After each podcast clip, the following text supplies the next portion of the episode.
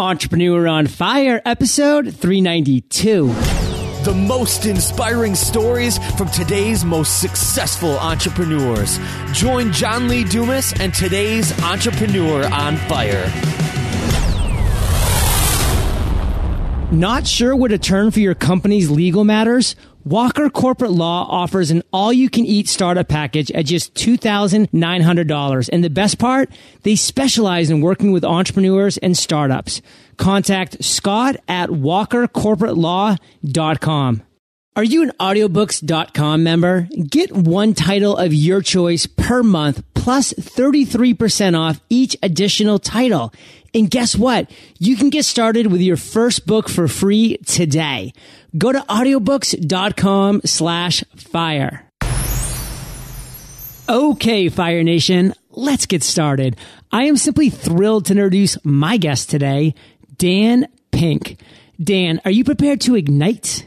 John, I'm so prepared I can't even describe to you the depth of my preparation. I love that.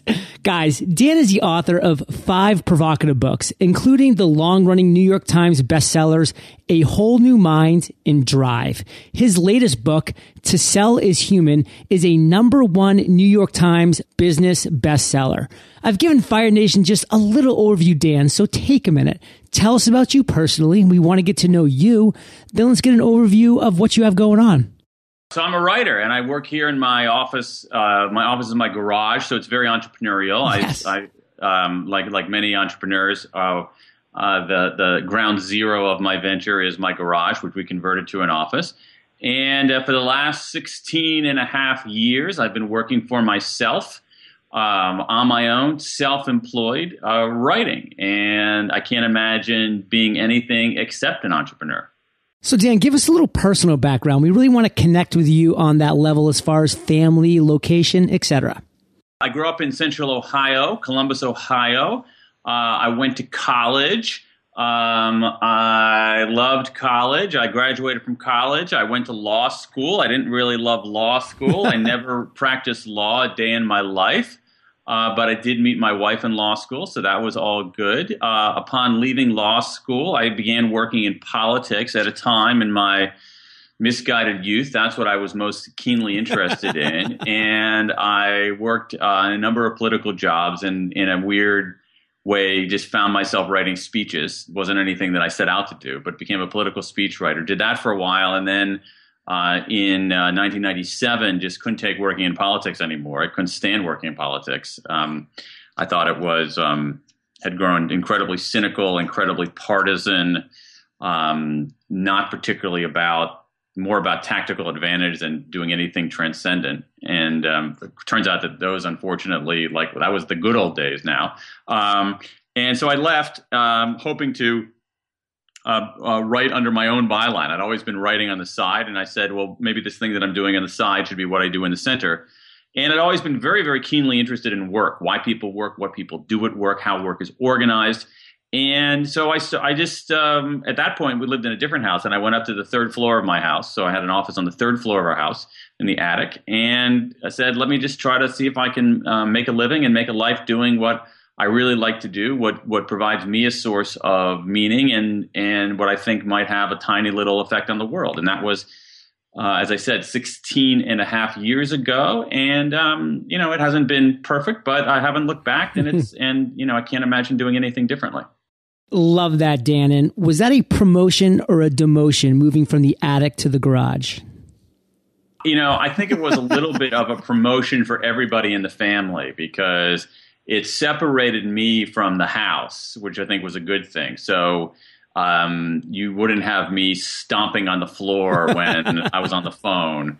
And uh, it may, there's something, it's interesting. It's a really interesting question, actually. Um, you know, one of the things that you're seeing now, and I'm sure a lot of your listeners, is that the divide between sort of what is work and what is personal has become a little bit hazy. Totally. The divide between, in in terms of how we navigate our lives, the divide between what is work and what is home has become a little bit hazy. And I think that that kind of unification of work and family, of work and home, of work and personal is generally a good thing.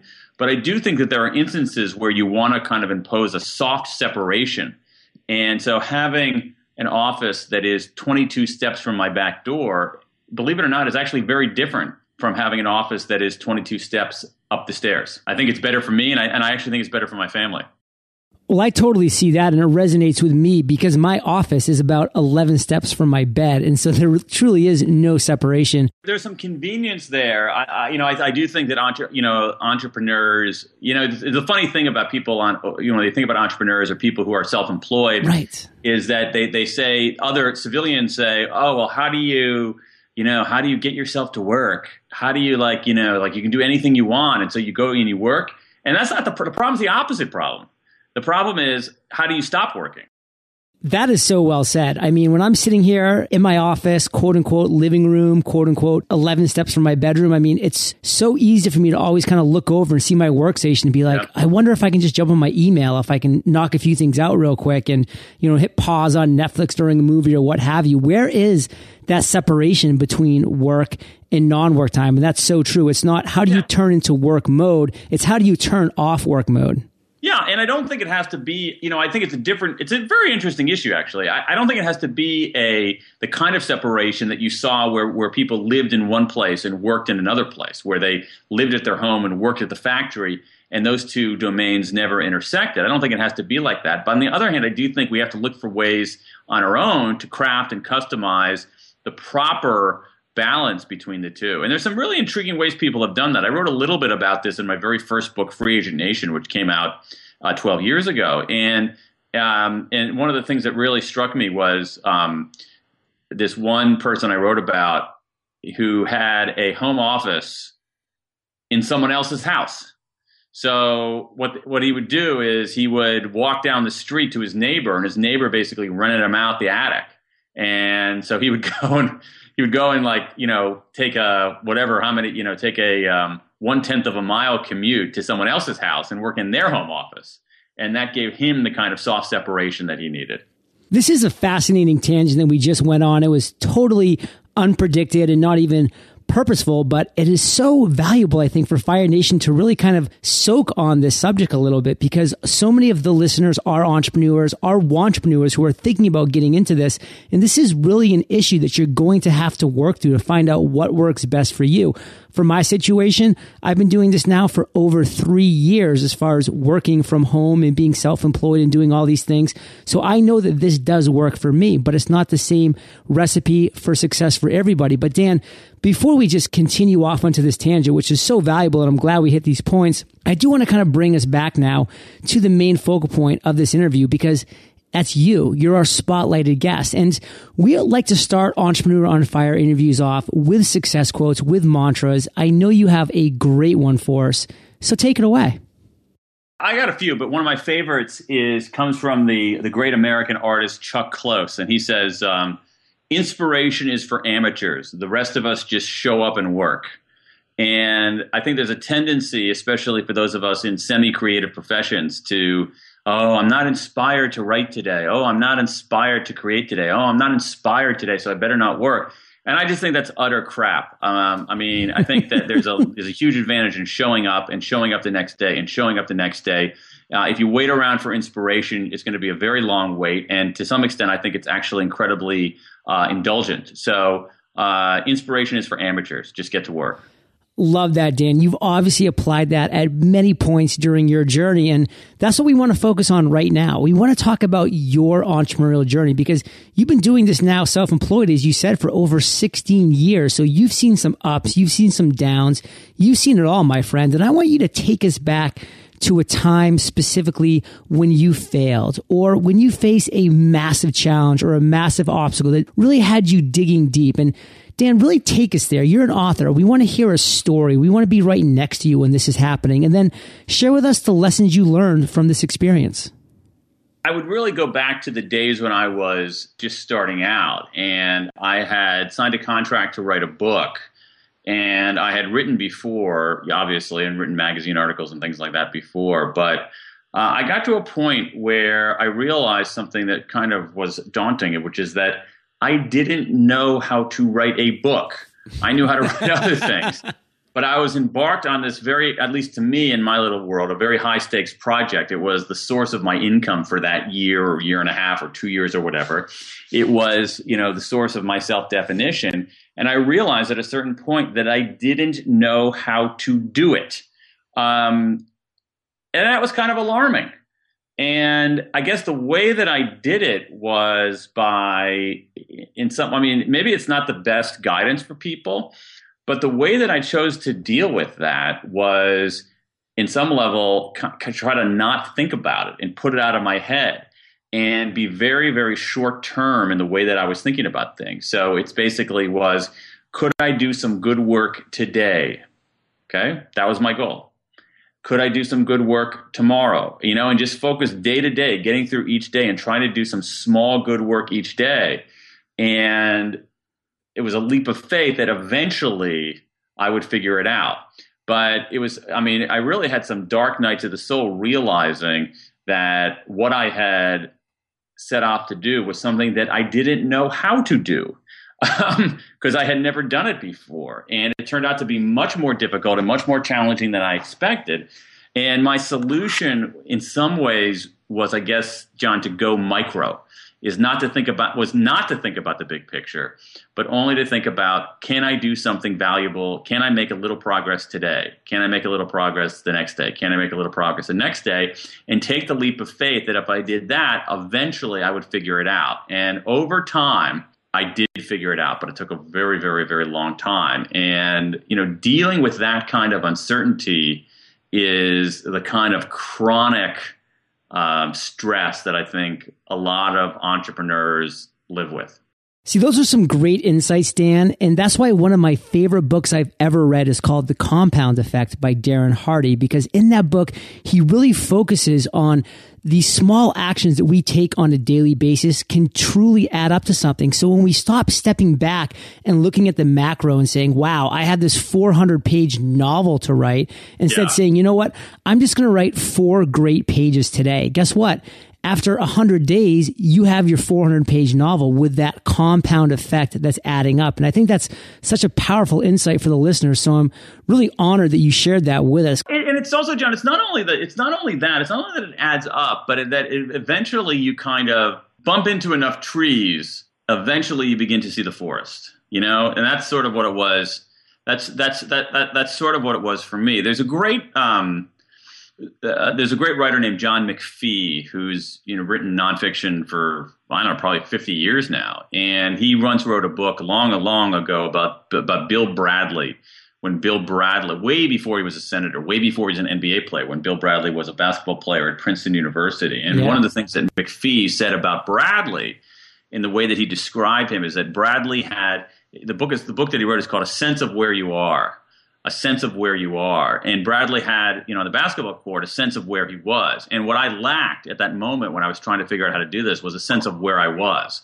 And and and it was a, and it really was a leap of faith that eventually I would have a sense of where I was. And, and it's because I hadn't done it before. And once you go through that, and once you kind of come out on the other side, you know, again, I don't want to sound like a you know inspirational ringtone here, but you know, you do come out on the better side, stronger for it. So one thing I pulled out of there that I just loved is if you bump into enough trees, eventually you will see the forest. And, and that's really what I took out of that entire struggling period that you went through. But Dan, in your own words, boil it down for Fire Nation. What's one clear lesson that you learned from that time period in your life?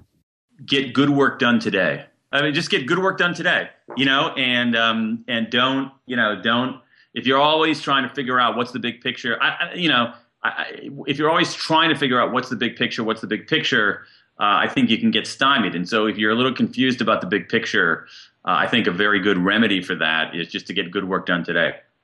Love that. And let's go to the other end of the spectrum now, Dan, because again, these are 16 years that we're going back over. You shared with us at the beginning the struggles when you were writing your first book and the lessons learned from that. Let's go to the other end of the spectrum with that aha moment, that light bulb that went off, because at one point you said, you know what?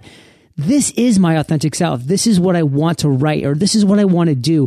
Share with us that story, Dan. Take us down to the ground level there and tell us the steps that you took afterwards to turn it into a success. Well, that's a good question. You know what? Uh, you know, here's the the story was basically this, John. Um, it, I'll, I'll, truncate it a lot. Cool. Let's go back to the time when I was 18. Okay, by the time I was 18, I was in college. Um, I was not a journalism major. I initially set out to do that, but I decided I didn't want to do that. I was not a journalism major. I was not a writing major. Um, I was actually a linguistics major, but um, even uh, you know because I loved social science and I love the kind of I love the analytic rigor of of, of linguistics and and um, but all you know that whole time I was in college I was writing quote unquote on the side. So um, I was doing a couple of magazine or newspaper articles. I was entering short story contests, et cetera, et cetera. Even though I was a very kind of left brain social science major. So I go to law school. Well, I, I, actually worked a little bit and did, before going to law school, and in that time I was like writing op-eds for newspapers and writing stuff on the side. But you know, I didn't consider myself a writer. And then I went to law school, and I was writing articles on the side and writing op-eds on the side. And then uh, when I took started working in politics, I was still like doing book reviews on the side and I was writing magazine articles on the side and newspaper articles on the side. Even in some cases, when I was working in the federal government, I wasn't allowed to get paid for those things understandably. And I was doing basically staying up late at night working on something for free. Um, and, you know, after a certain amount of time, and now, you know, so we're going from age 18 to what would it be, my early 30s.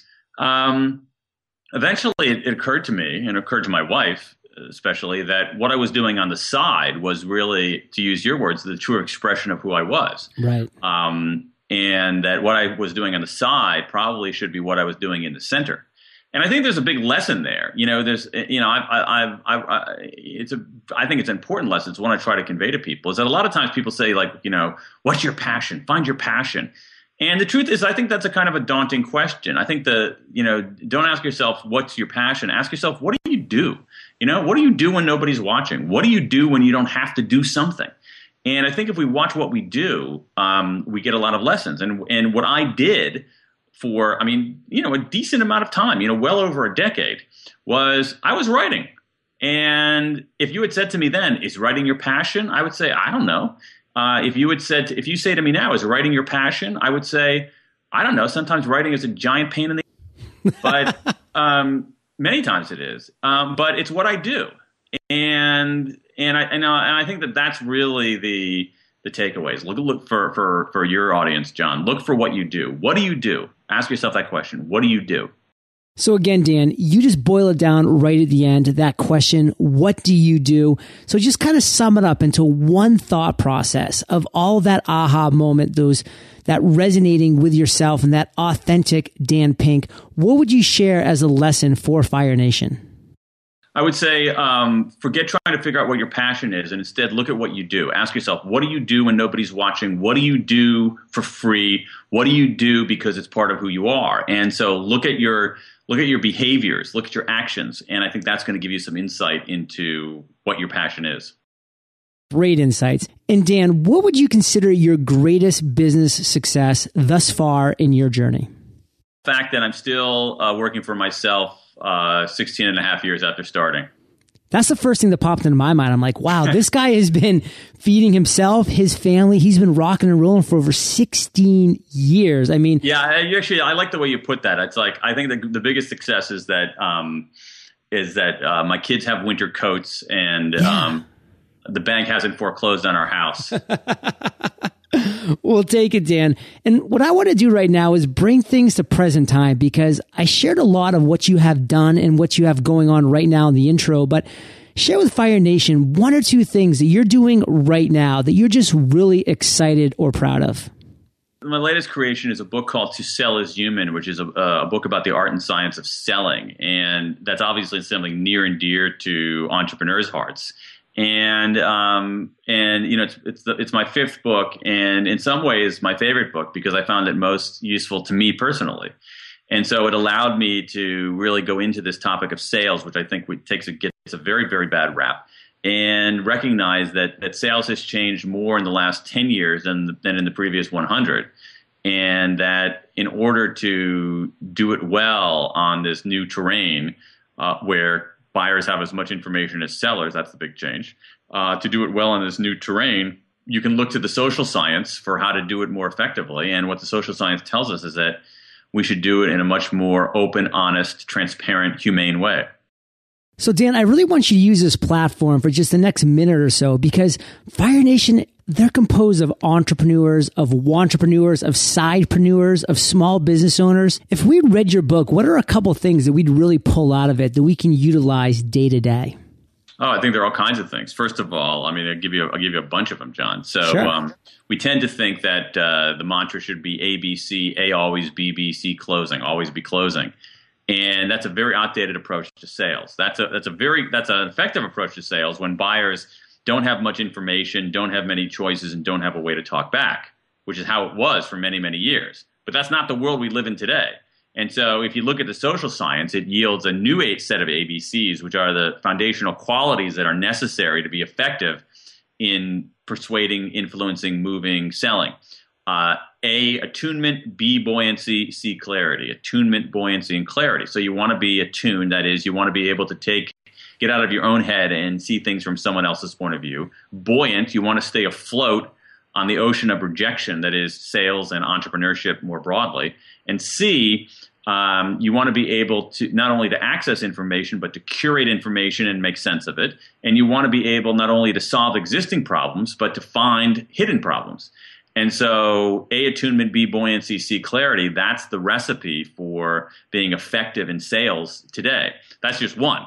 Uh, another thing that I think your listeners might be really interested in is there's some fascinating research showing that um, that you that one does not have to be a strong extrovert to be effective in sales. In fact, uh, it turns out some really really amazing research that um, not surprisingly, strong introverts are terrible at sales, but strong extroverts are almost as bad because they talk too much and listen too little. And the people who actually do the best are what are called ambiverts, a term that's been in the literature since the 1920s. Ambiverts are people who are somewhat introverted and somewhat extroverted. So, this idea that sales success requires being extremely extroverted is flatly wrong. There is no evidence of it. Indeed, there is evidence of the opposite.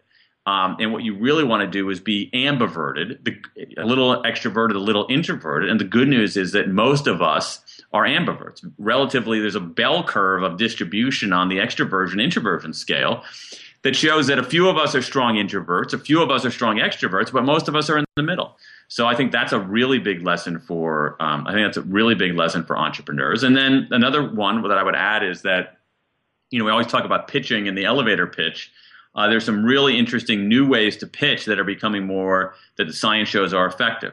Um, pitching with questions is enormously effective um, under many conditions. Uh, I, I, think that every entrepreneur, every business should have a one-word pitch that distills what you're about in one word. Uh, there's uh, there are ways to pitch via Twitter that turn out to be effective. There are ways to configure an email subject line that's effective. Uh, there's even a lot of evidence showing that rhyming pitches are more effective than pitches that don't rhyme. So um, this book, To Sell Is Human, uh, you know, I mean, obviously I'm biased, but this book of, is is just chock full of tools and tips and insights that people can use to get a little bit better today at selling and moving other people. Well, Dan, those are just some great insights across the board. And I'm really glad you clarified ambiverts as a word that was established in the 1920s, because otherwise I would have been convinced that you made it up on the spot. Yeah, you know what? It drives me, it drives me crazy. You know, it's like this, that's words. I mean, that word's been around for almost a hundred years. There's just that our discussion of introversion and extroversion, like many things, is, is just too binary. And, you know, if you ask people, you know, if you if you force people to pick a side, they'll pick one or the other. But if you actually allow them to describe who they are, most people say, "Well, I'm a little bit this way, I'm a little bit that way, I'm this way under some conditions, I'm that way under other conditions." So most of us are ambiverts. Absolutely. I love that. It's just some great insights. And again, people love polarizing situations and that's what introverts and extroverts are. But as you said, the bell curve, most of us are ambiverts in a yeah. lot of ways. It's just the extremes. Yeah, exactly. So, Dan, we're just going to take a quick minute and thank our sponsors. If you're an entrepreneur or someone who is working on a startup, then seeking legal advice and services can be a scary thing. It just sounds expensive. That's why I'm excited to tell you about Walker Corporate Law, a boutique corporate law firm specializing in the representation of entrepreneurs and startups. They've not only created a new business model designed specifically for entrepreneurs and startups looking for an alternative to big law firms, they've mastered it.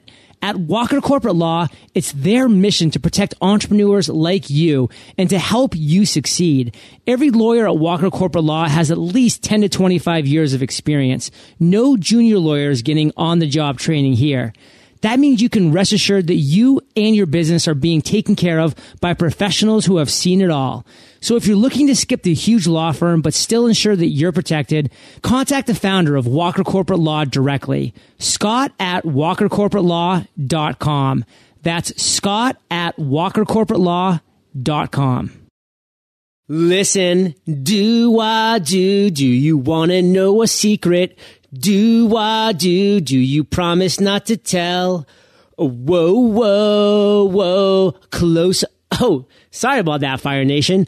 I was just thinking about a great secret I've been dying to tell someone. It's this amazing online library of over 40,000 audiobook titles over at audiobooks.com. Business titles? Of course they have business titles. The four hour work week, utility, those are just a couple that are available for your listening and learning pleasure. Love to read, but having some troubles with that while driving and working out? With audiobooks.com, you can listen instantly from anywhere. Just download your audiobooks from your Apple or Android device for offline listening or stream them with a mobile or Wi-Fi connection. They also offer some great membership benefits, like an audiobook every month plus 33% off each additional title you listen to. Are you ready to get started? Sign up today and get your first book for free at audiobooks.com slash fire. So Dan, this is a great segue into what my favorite part of the interview is, the lightning round, because this is where I get to Uh-oh. ask you a series of questions and you come back at us Fire Nation style with amazing and mind blowing answers. Sound like a okay, plan? But short, short, short answers that both are that amaze and blow mind. Exactly. In one word, as you like to say that one is, word. I got only got one word. oh, okay. All right. All right. All right. I'm I'm so ready for this. what was holding you back from becoming an entrepreneur? Fear of uh, not being able to support my family. What is the best advice you've ever received? don't work for somebody else. Can you share one of your personal habits that you believe attributes to your success? Showering regularly. Even if you work in a garage? Yeah, uh, no. Um, I have to go a little bit beyond the lightning here. Uh, when I'm writing, when I write, when I'm on deadline for a book or an article, I write a certain number of words each day, and I, I, find that discipline very, very helpful. Nice. Do you have an internet resource like an Evernote that you're just in love with that you can share with our listeners? Springwise.com. It, it's amazing. It's a great one for entrepreneurs. It's this incredible collection of new business ideas from around the world. Wow. Well, Fire Nation, you can find the links to this resource and everything that we've mentioned in today's episode at eofire.com slash Dan Pink. Dan, if you could recommend one book for our listeners, what would it be?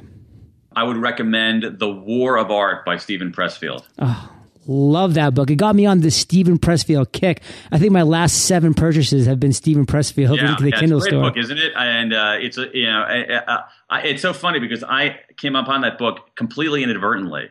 I saw it uh, literally in the San Francisco airport bookstore, and and I bought it and I read it on the plane. It's like, holy crap, this is like this is like one of the best books I've ever read. well, Dan, Fire Nation loves audio, and if they haven't already, they can get the audio version of this book for free at eofirebook.com. That's eofirebook.com. And Dan, this next question is my favorite, so you don't have to apply the lightning rule to it, but it's kind of tricky. So take your time, digest it, then come back at us with an answer. Imagine you woke up tomorrow morning in a brand new world, identical to Earth, but you knew no one. You still have all the experience and knowledge you currently have, your food and shelter taken care of, but all you have is a laptop and $500. What would you do in the next seven days? I guess what I would do is I would say, okay, this is a brand new world. So let me figure out um, what I'm good at and try to do see if there's a way to do that initially, and then uh, try to ask somebody for help. And when I say help, I don't mean money or support or anything like that. Just say, hey, I'm new to this world. Explain to me how it works. And then I would say, who else could I talk to? Who else could I talk to? So I would I would go in and say, think about what I'm good at, and then start asking a lot of questions. Well, Dan, those are just some great insights across the board throughout your journey, your failures, your challenges, your aha moments, your theme of just do the work. Literally, just sit down and do the work. I love that. It's how I found success here at Entrepreneur on Fire.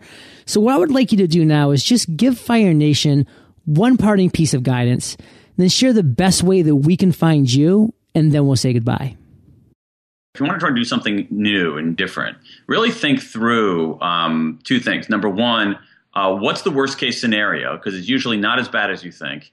And then also, you know, two, what are the opportunity costs of not doing it? And I think when people realize that the that the that the worst case scenario isn't as bad as they think, and the opportunity costs of doing things the same way are pretty high, that often that often moves them off the dime. And what's the best way that we can find you, Dan? www danpink.com. Ah, oh, love it. Dan, Fire Nation is well aware. They can find the links to everything of value that we've mentioned in today's episode at eofire.com. Click on the podcast tab because you are hanging out in the archives or just type the word Dan into the search bar and his show notes page will pop right up. So, Dan Pink, thank you for being so generous with your time, your expertise, and experience. Fire Nation salutes you and we'll catch you on the flip side. Thank you, John. It's been a pleasure. Entrepreneurs, the best action we can take for our businesses is to grow our audiences. After that, anything is possible. Podcasting is an incredible way to grow your audience, establish authority, and an intimate connection with your listeners. What's holding you back? The technical skills? Well, no longer. Podcastersparadise.com changes all that. Podcasters Paradise is a community of podcasters exchanging ideas, an ever growing library of incredible video tutorials for every stage in the podcaster's journey, and private webinars with today's top experts. What are you waiting for? The gate to podcastersparadise.com can be unlocked for one price. Come check us out today.